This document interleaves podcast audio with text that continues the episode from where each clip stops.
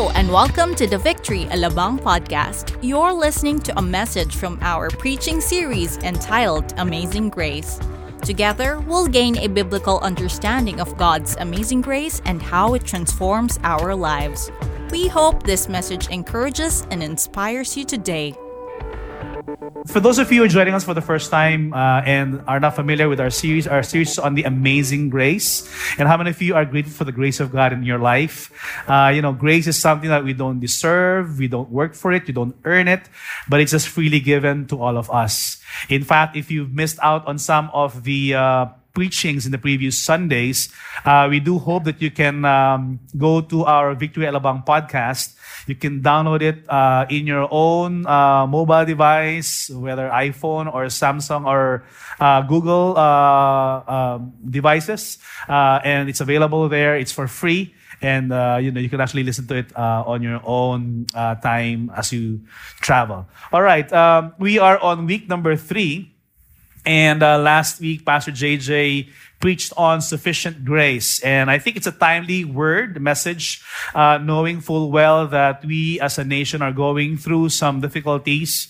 Um, the uh, relief work in Taal uh, is continuing, uh, and uh, we're constantly still receiving goods. But I think the second phase would be needed. We're going to be sending some medical uh, teams as well and some people who counsel, trauma counseling. And so if you want to join us, please uh, talk to one of us after the service and we are organizing a team to be sent there. There are a lot of people still in the evacuation center, uh, but I think this morning there was a news from PHIVOLCS that uh, they've lowered down the status alert level from four to three. And how many of you know that is uh, good news? Amen. Can we just uh, give the Lord a hand for that? And we're asking God to dissipate already, not to uh, let the Taal uh, express its anger by exploding lava and rocks. And it did, uh, I think, in the in the 60s, but we don't want to happen for that anymore. And so uh, we're continuing to ask the Lord to uh, to let it still. We want to speak to the volcano, peace be still, and so that the people can also uh, move back to their respective residences. All right. Um, you know, in- interestingly, as this has been happening me and my wife have been watching different kinds of movies and volcano, Dante's Peak, Krakatoa, and it's just uh, you know uh, interesting. And so we we continue to pray uh, for for our nation that it will no longer happen. All right. So uh, today we're looking at uh, the next uh, aspect or facet of grace called sanctifying grace. Everybody say sanctifying grace you know, many of us uh, or people that I know are actually engaging some services of coaches. Uh, one of the growing industries nowadays is what you call life coaching. Whether life coaching or sports coaching, people hire the service of a coach in order for them to uh, be better, uh, a better person, maybe become more successful, to achieve more. Uh, one of my friends, Pastor, actually Bishop Ferdie Cabiling, uh, hired the services of a sports coach, a running coach, as he decided to run when he was turning 50 uh, two years ago uh, to run across the Philippines. Uh, for his hobby, he would actually run about 160 kilometers. Can you imagine that? Anyway, couldn't imagine him doing that. So what he did was he hired himself a coach, a running coach, so that he can actually correct his form. And uh, it actually made him better and run the extra mile. Some people uh, hire the, the services of life coaches, and uh, they want to be able to achieve more, whether in the area of career or maybe in business, and so on and so forth. But how many of you know that there is actually a better coach, and it's for free? And this particular coach is actually something that uh, you and I do not deserve and it's called the grace of God. Everybody say the grace of God. And we're going to be looking at a particular text that actually uh, teaches us that this coach, this grace is the one that instructs us, is the one that enables us, the one that prepares us, and this one we need on a daily basis. Okay, so if you have your Bibles with you, could you kindly open to the book of Titus? Let's go back to Titus this morning. Titus chapter 2, uh, beginning in verse 11 to 14. We're reading from the ESV version once again. Titus chapter 2, 11 to 14. I'd like to invite everybody to stand as we give reverence to the word of God this morning. We will all be reading from verse 11 until verse 14 of Titus chapter 2. I'd like to invite everybody to read along with me. Okay, ready? One, two, three. For the grace of God has appeared, bringing salvation for all people, training us to renounce ungodliness and worldly passions, and to live self controlled, upright, and godly lives in the present age, waiting for our blessed hope, the appearing of the glory of our great God and Savior, Jesus Christ, who gave himself for us to redeem us from all lawlessness and to purify for himself a people for his own possession who are zealous for good works. This is the word of the Lord. Let's pray. Heavenly Father, we thank you so much once again for the beauty of your word that gives us life. We ask, our God, that you would allow us to see uh, from uh, the teaching of the Holy Spirit, Lord God, what it is for us to be sanctified by your grace. And we thank you, Lord God, that as a people of God, we will not be satisfied with just being saved and be justified, but Lord, we will actually be prepared to do good works. And Lord, uh, to, to anticipate the, the future coming of our God and Savior King Jesus Christ. And we thank, Lord God, that you will transform us today.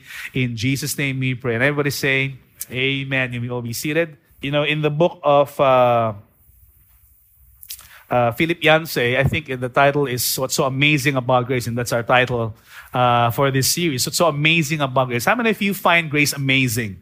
You know, I hope that you still do. Uh, amazing grace. Uh, you know, in this book, he was talking about a particular conference in England, and some of the top theologians were gathered together. They were asking, what is one unique thing that Christianity has brought to humanity compared to other world religions?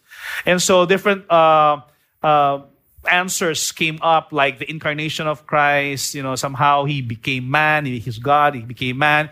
Some uh, suggested that you know maybe it's resurrection. Uh, but yet, one particular guy named C.S. Lewis came into the meeting and he was asked by these theologians now how about you mr lewis? Uh, what do you think is the unique contribution of christianity to humankind? And he said simple. It's the grace of god. It's so unique because many of the world religion is talking about merit or work that somehow in order for us to be able to be accepted by god you need to do something to earn your salvation. Be good you know, uh, you know, the Buddha has their own uh, way of being good. The, the Muslims have their own way of being good. Uh, even the Jewish people have their, the covenant of God. Somehow that that is a prerequisite for them to approach God. But yet Christianity is talking about us, you know, coming to the Lord based not on our merit, but simply based on the grace of God. How many of you know that is mind-boggling? That even if you don't seem to deserve it, that God's invitation is already there. In fact, uh, some of the theologians are talking about these four uh, statements or verses that we've just read, and they said that these four verses have been called one of the greatest summaries of Christian truth by uh, Homer Kent. Another theologian said one of the richest passages of the Holy Writ or the Scriptures.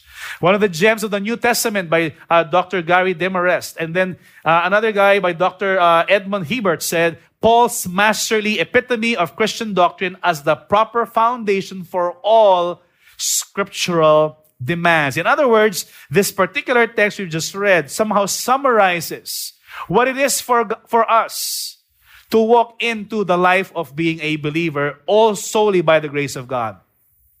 And so I hope that we look at the grace of God and say, Lord, thank you so much that every single day when we wake up in the morning, Lord, thank you for your transforming power of your grace. Thank you, Lord God, that I am no longer the same today as I was yesterday. How many of you are grateful for that? How many of you are grateful that your spouse is no longer the same today as she or he was yesterday? And it's not our job to change our spouse. Everybody say amen. It's the job of the Holy Spirit. It's by the grace of God that we can actually be transformed and be changed every single day. You know, Paul was writing, once again, you know, when you talk about uh, book of Titus, he was writing to his companion Titus, and he was a young pastor, left, and he was uh, talking about an assignment in verse 5. It says, I left you behind so that you should put everything in order in that particular church or city in Crete where everything was in disarray. The people there were, you know, you, uh, as we talked about two weeks ago, they were liars, they're vicious beasts, and they were uh, lazy gluttons. You know, what a kind of people that uh, Titus is supposed to pastor. But yet, you know, he said, I want you to instruct them. In verse 2, in chapter 2, he started off by talking about some instructions. He was giving instructions to the older men. You have to ask, uh, you know, behave this way. And then in verse 2, he said, the older women, women are to, to behave this way as well. Now, the younger women are to, to behave this way as well. And then in verse uh, 4, uh, sorry, 6, to the younger men, give this instruction. Verse 7, he gave the instruction to Titus, and then he further gave instruction to uh, the slaves in verse 9. It's interesting that he was giving instruction, but what was the basis of them wanting to obey this instruction? And then he proceeded in verse 11 to 14, the verse we've just read. Normally, when you look at the, the work of the Apostle Paul, every time he would write a letter, he would first write about doctrine before practice. In this particular book of Titus, he reversed it, he flipped it. He talked about practice before doctrine. But yet, what's amazing about this is the doctrine, is the theology of grace that empowers us to live a life that is holy and pure and pleasing to God. Amen. Apart from the grace of God, we will not be good. Of course, you have heard of that song, Gusto kong bumait pero hindi ko magawa. Amen. Because that is so true. It is not about you, it's about the grace of God in us, working in us, working through us, changing us, and transforming us. What is the grace of God? Basic uh, definition of the grace of God is the unmerited favor of God. We know that. But yet, what interesting um, definition that I've actually found is it is the effective overflow of God's loving presence in our lives. That is the grace of God. It is the effective overflow. Everybody say overflow of God's abiding, loving presence in our lives. It is not kind of like a substance or a table salt on the table, and you know, when your food is uh, not tasting good, you sprinkle a little bit of salt so that it can actually taste better. It's not like somebody, you know, for example, if you're traveling, you know, your parents give you some pocket money to spend on a vacation. It's something that is more than what we need. In fact, when we were, um, you know, traveling in back in Hong Kong back in the day, uh, I, I brought my young girls and we went to Ocean Park. And, you know, there's a portion there when you actually watch like a water show wherein like killer whales and dolphins would actually go and you know do their own dance and there are like first i think three or four or five rows that are called splash zones how many of you are familiar with that if you went to SeaWorld, your world, you're, you're familiar with that. The first three or four rows are called the splash zones. If you sit in the splash zone, expect to get wet. Don't, you know, don't anymore complain, ah, nabasa ako, you know. You sat there, expect to get wet. How many of you know that when you talk about the grace of God, you're always in the splash zone? Always expect to get wet with the grace of God. Amen. It's an effective overflow of His love and kindness and mercy and compassion to the people that He loves. That is what the grace of God is. It is more than just something that's passive. It is not like, you know, some people describe it like a liquid substance, you know. I am just flowing in the grace of God. Or I am immersed with the grace of God. Sometimes we picture grace as something that's inanimate. But yet we've read in the scripture that the grace of God is actually a person. The grace appeared to us in the personification of Jesus. That is what grace is all about. And what is this sanctifying grace now that we are talking about? How many of you know that you and I are work in progress? Please raise your hand if you're convinced about that. You're not yet done. You're not you're a work in progress. You're under construction. Right? But you're getting better. Look at the person beside you. Tell that person you're getting better. We're getting better. We're getting better every day. Not by our own will, not by our own action, not by our own, yeah, we desire to get better, but it's all by the grace of God. We're getting better. You're more patient today than yesterday. And sometimes you get some relapse, right? we become impatient again. But yet, we're getting better. We're getting better. And I believe God's changing us every single day, transforming us. You know, when you talk about the sanctifying grace of God, of course, we cannot not talk about the justifying grace of God in week one. Just to give us a quick review, John Wesley said that justification is the doorway of salvation and the beginning of what? Transformation. Without justification, you cannot be sanctified. You have to walk into the doorway. If there's a house of salvation, walk into the doorway of grace. That's the doorway of salvation. And then when you are in the living room, I'm talking about the transforming power, the sanctifying grace, the living room part of the house of salvation. Sanctification is what empowers us to begin to live the life that pleases God. It is more than just being sanctified or justified or having faith in God. It's more than just going to heaven. How many of you know that you and I are going to heaven someday? And that's great. But what are we supposed to do while we're here on earth? We're being sanctified. We're called to do good works. In fact, the Bible says that we are to be zealous, to be eager to do good works. Sanctifying grace is the second work of grace. It's the deeper work of grace. It's the point wherein you actually love God more. It's the expression now that you can actually love the Lord your God with all your heart, mind, soul, and strength.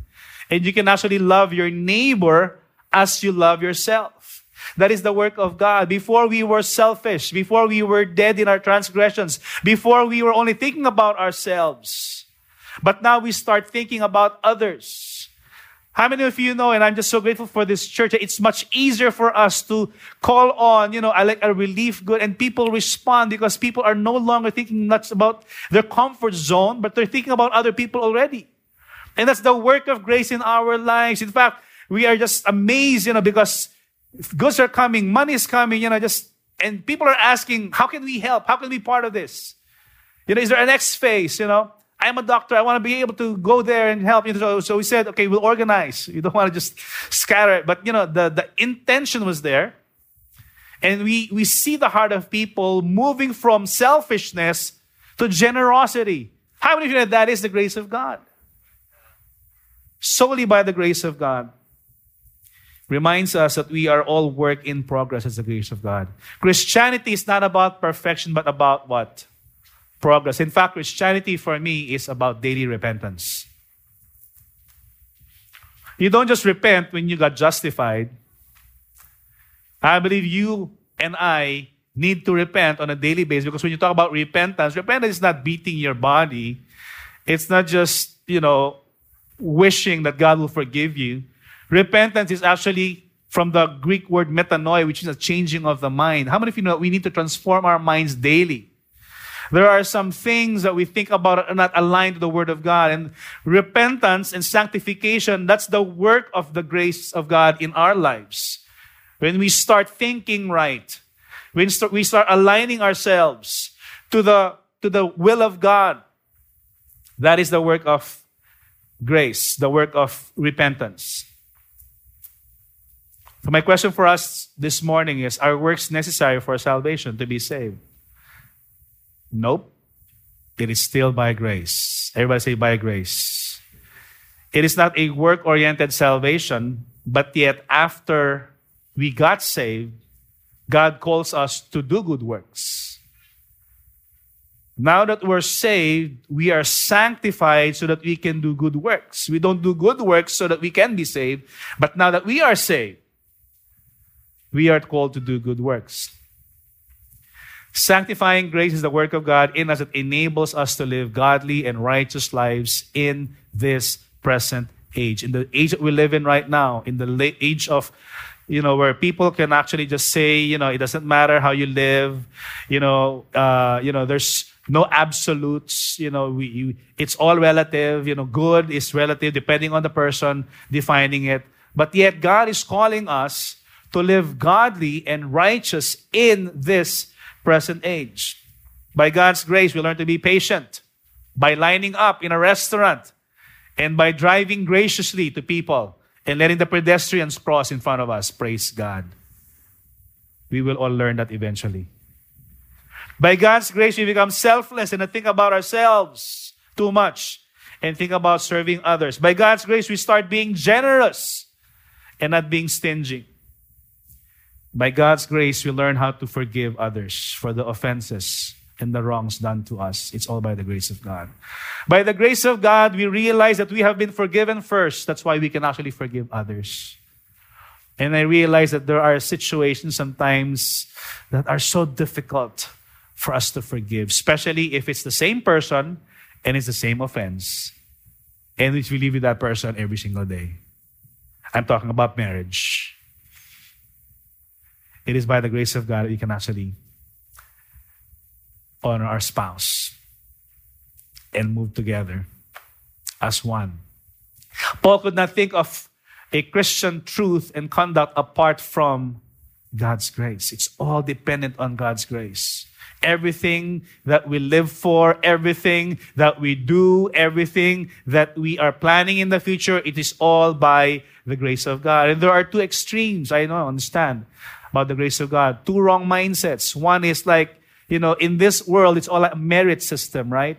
You have to you know, you have to accomplish things in order for you to move forward. In school, how many of your students, please raise your hand. In order for you to graduate, you gotta pass the exams. It's a merit system. You cannot just say, it's by the grace of God. You know, you have to study, you have to pass the exam. If you want to be the, you know, an excellent student, an achiever, you gotta achieve a certain kind of GPA. In work, it's also like that. You gotta be excellent. You gotta beat deadlines. You gotta deliver. You gotta be the best, eh, uh, you know, employee in your eh, in your in your uh, in your company in order for you to be uh, to be um, uh, promoted. It's a merit system. And that's why sometimes we think that the grace of God is also like that. Especially, you know, growing up in this very religious culture. We think that, you know, we need to earn a lot of poggy points in our pot in order for us to be accepted by God. I've done good things. I did, I did this. I obeyed my parents. You know, I respected my wife, and so on and so forth. But it's not about a merit system. The other extreme part of grace is licentiousness. Live your life whatever you want. There's something in between. That is the right mindset about the grace of God. God's grace first saves and then trains his people for godliness and good deeds. This is our takeaway truth right now. If there's anything that you want to remember, it's this God's grace first saves us and then trains us for godliness and good deeds. It is more than about just us going to heaven. It's us being transformed more and more into the image of our Savior King Jesus Christ. Every single day, God's chipping away those bad habits. The work of grace sometimes is uncomfortable. If you ask for, you know, prayer, like many times I ask, Lord, help me to be patient. And the more I pray that prayer, the more God sets up things that tests my patience my patience, particularly in my own home. Not with you guys, because it's easy to be patient with you. Next. Yeah. you know, but yet God sets up things to chip away you know things in our in our in our life what is the work of god's uh, sanctifying grace first the grace of god saves us. And we see this in the scripture uh, that we just read. In verse 11, it says, For the grace of God has appeared, bringing salvation for all people. Everybody say, all people. You know, this particular word appeared uh, in the Greek is called epiphaino. This is where we get the word epiphany. You know, like uh, something that you just realize, it dawned on you, like eureka, you know, something that, wow, you know, it, it arrived, you know, some, somehow I realized that this is something that I need. Epiphano, epiphany, the grace of God is not something, it's someone. The grace of God appeared to all of us, bringing salvation for all people. You know, this interesting word, epiphano. It's kind of like, you know, the first time I went into a Japanese uh, sushi bar, and I actually saw this green stuff and I realized that it's not guacamole. It's not made of avocado. It's wasabi. And the first time I actually put it on my sushi, epifino. If you put too much, oh wow, the explosion in your mind and in your brain suddenly appears. You can actually feel it. It is the grace, Epiphany, that appeared to us. It brings salvation for all people. Does this mean that everybody will be saved? As in, like what the other universalists are saying? Not necessarily. But the grace is available for everyone to get saved. In fact, no one is beyond the reach of God's grace. Think about yourself, myself. Think about the hardest person in your family. Think about the hardest heart that you have in your office. You know, sometimes we actually give up on people, but how many of you know that God does not give up on people? Because the grace of God that brings salvation has appeared to all people, all kinds of people. Despite the depth of your badness, you cannot be disqualified from the grace of God. And in spite the level of your goodness, you can never earn the grace of God. It's all by grace. It has appeared to all of us. And sometimes a major hindrance that we have is really our self righteousness. But there's nothing that we can do to disqualify us from the grace, nothing that you can add so that you can actually qualify to earn the grace of God. Secondly, the grace of God trains us. Everybody say, trains us. You know, what's interesting is this coach, this trainer, this instructor called grace is available for us daily. The question is, are we tapping on this grace? We've read this in verse 12 in ESV, training us to what? To renounce ungodliness and worldly passions and to live self controlled, upright, and godly lives in the present age. In the NASB, it says, instructing us to do what? To deny. So you have renounce, you've got deny ungodliness, worldly desires, to live sensibly, righteously, and godly in the present age. What's interesting is in the NIV, it says, it teaches us to say no to ungodliness. What does it mean to renounce and to deny? Just say no. Just say no to sin. Just say no to temptation. Pastor, it's easier said than done. That's why the grace of God is there. The grace of God appeared to save us, and the same grace appeared so that it can be empowered to say no to sin. No to ungodliness and worldly passions, to live self controlled, upright, and godly lives in this present age. Grace is never a sign of passivity and weakness. Grace empowers. Grace gives us the strength and the will to say no to sin and yes to God. In other words, God's grace trains us to say yes and to say no. Two things that the grace of God teaches us and uh, uh, trains us. Say yes. Everybody say yes. Yes to what? Say no. Say no. No to what?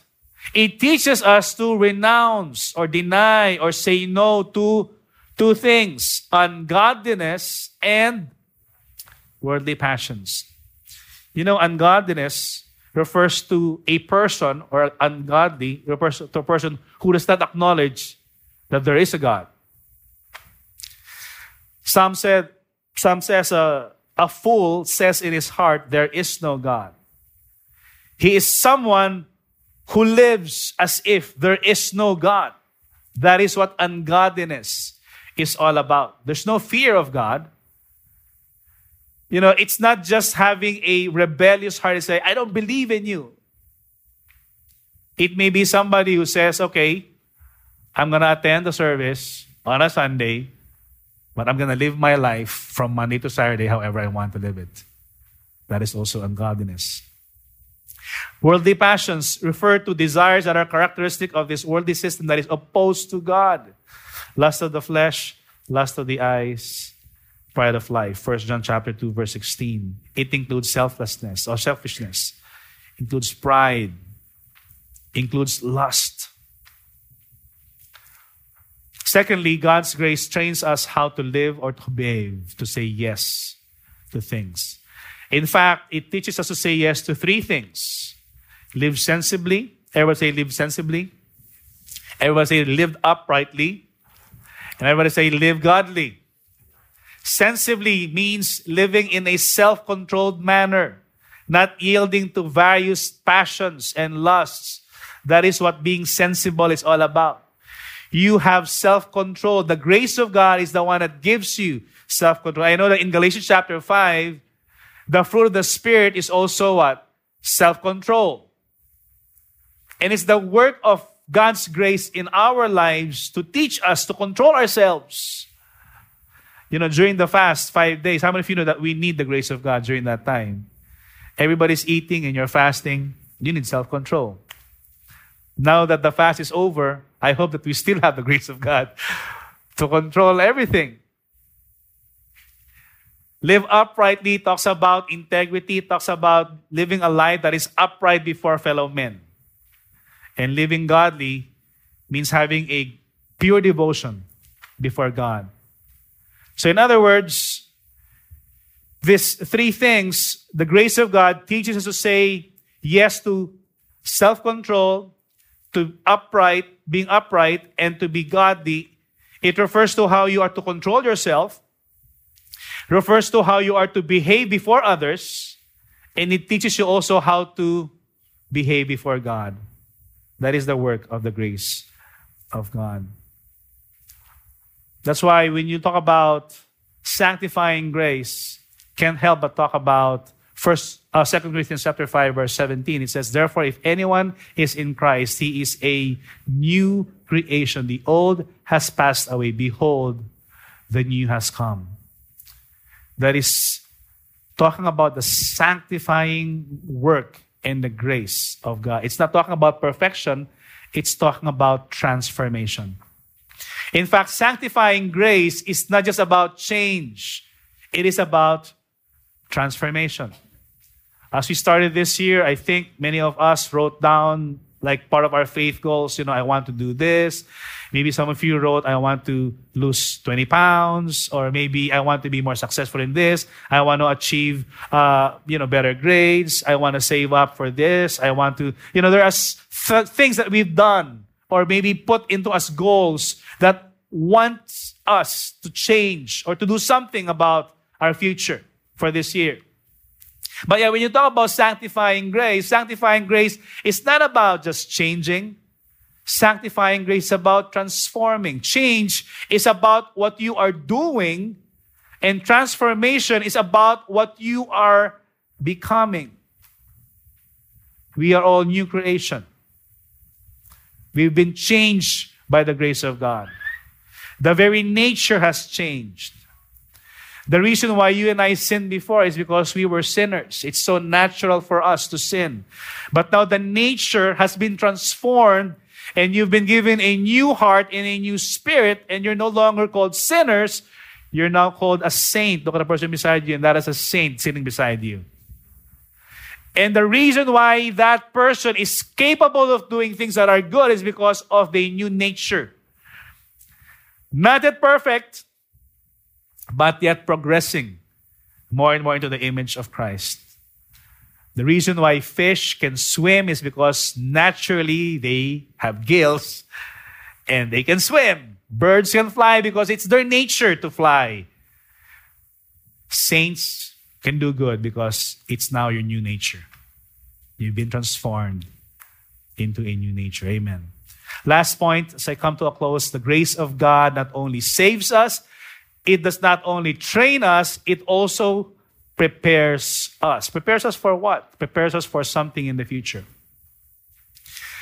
Verse 13 it says, waiting for our blessed hope, the appearing of the glorious of, of the glory of our great God and Savior Jesus Christ, who gave himself for us to redeem us from all lawlessness and to purify for himself a people for his own possession who are zealous for good works. In fact, we see that in the four verses that we read, twice it was mentioned the appearing. The grace of God appeared before all men, and now we see this word again the appearing of glory. Epiphanos, same word. The appearing of grace, the appearing of glory. The appearing of something in the past, the appearing of something in the future. You can actually look at the past and say, God, thank you so much that your grace appeared before me. Yet, as a people of God, God wants us to look forward in the future because there's another appearing, another epiphano. The glory of God is going to be seen in the future as He welcomes us into His eternal dwellings. Bible says we are being trained in this present age for the next age. In fact, we are the bride of Christ. And you know, I attended the wedding of Pastor Paulo's son. And the scripture that remind, uh, you know, that came to my mind is in Ephesians chapter 5, verse 27. To present her, the bride, to himself, the groom, as a radiant church without stain or wrinkle or any other blemish, but holy and blameless. How many of you have attended a wedding? Please raise your hand. You've attended a wedding. You've seen a wedding. How many of you once were a bride? You know, for the, for the weddings that, countless weddings that I have attended as a pastor, even as a guest, I've always seen that the bride is the most beautiful on that wedding day. I have never seen a bride with ketchup on her face, just ate a burger, dripping, you know, all over her dress. But every bride has prepared herself to meet her husband to be. I don't know how many hours each bride has spent doing makeup, maybe four days, I don't know. Just, you know, preparing herself, taking a bath in milk, you know, doing all this beauty regimen, you know, wanting to present herself as beautiful as she can be before her man. You know, when I attended that wedding, what was amazing was, you know, Nathan, the son of Pastor Paulo, was crying as the bride was approaching. And the bride was also crying as she was seeing her groom. What a beautiful picture of what we ought to have as our relationship with Jesus. We, the church, we're called the bride of Christ. And I believe that one day Jesus is looking forward to meet us without spot, blemish, wrinkle, but radiant and beautiful and holy and blameless. I can only imagine what Jesus is going to feel someday. Is he going to cry? Is he going to be excited? Is he going to be, I believe that all the emotions will be there, but I hope that as a bride, that we are making ourselves ready. We're preparing ourselves for the coming King. Because one day, this is going to be the most glorious wedding that we will actually see. It's more than just the wedding of the decade or wedding of the year, wedding of the century. It's going to be the wedding of the universe. We're preparing ourselves for his coming. When President Jimmy Carter was the president of the United States, during his time in the White House, it was said that the president did something that no other presidents tried to do. On several occasions, he would actually stay in homes of common Americans. And he would actually ask one of his staff to call randomly some people because what he wanted to do was he wanted to stay and he wanted to get the pulse of the needs of the American people. But imagine with me for a moment if one day you received a call from the White House and said that you have been chosen by the president and your home will be his home for about a month. Can you imagine that for me with me for a moment? Your kitchen will be on national television. Your living room, your sala, your bedroom will be seen by millions of Americans. My question for us is what will you do when the president finally arrives in your home? I believe that you will get your house ready because the president of the land is coming to stay with you. Guess what? Someone greater than the president is coming to meet with us. And he is no less than the King of Kings and the Lord of Lords, our glorious Savior, King Jesus Christ. Amen. Come on now. And we ought to prepare as the bride of Christ. Because one day, we're going to see him as he is.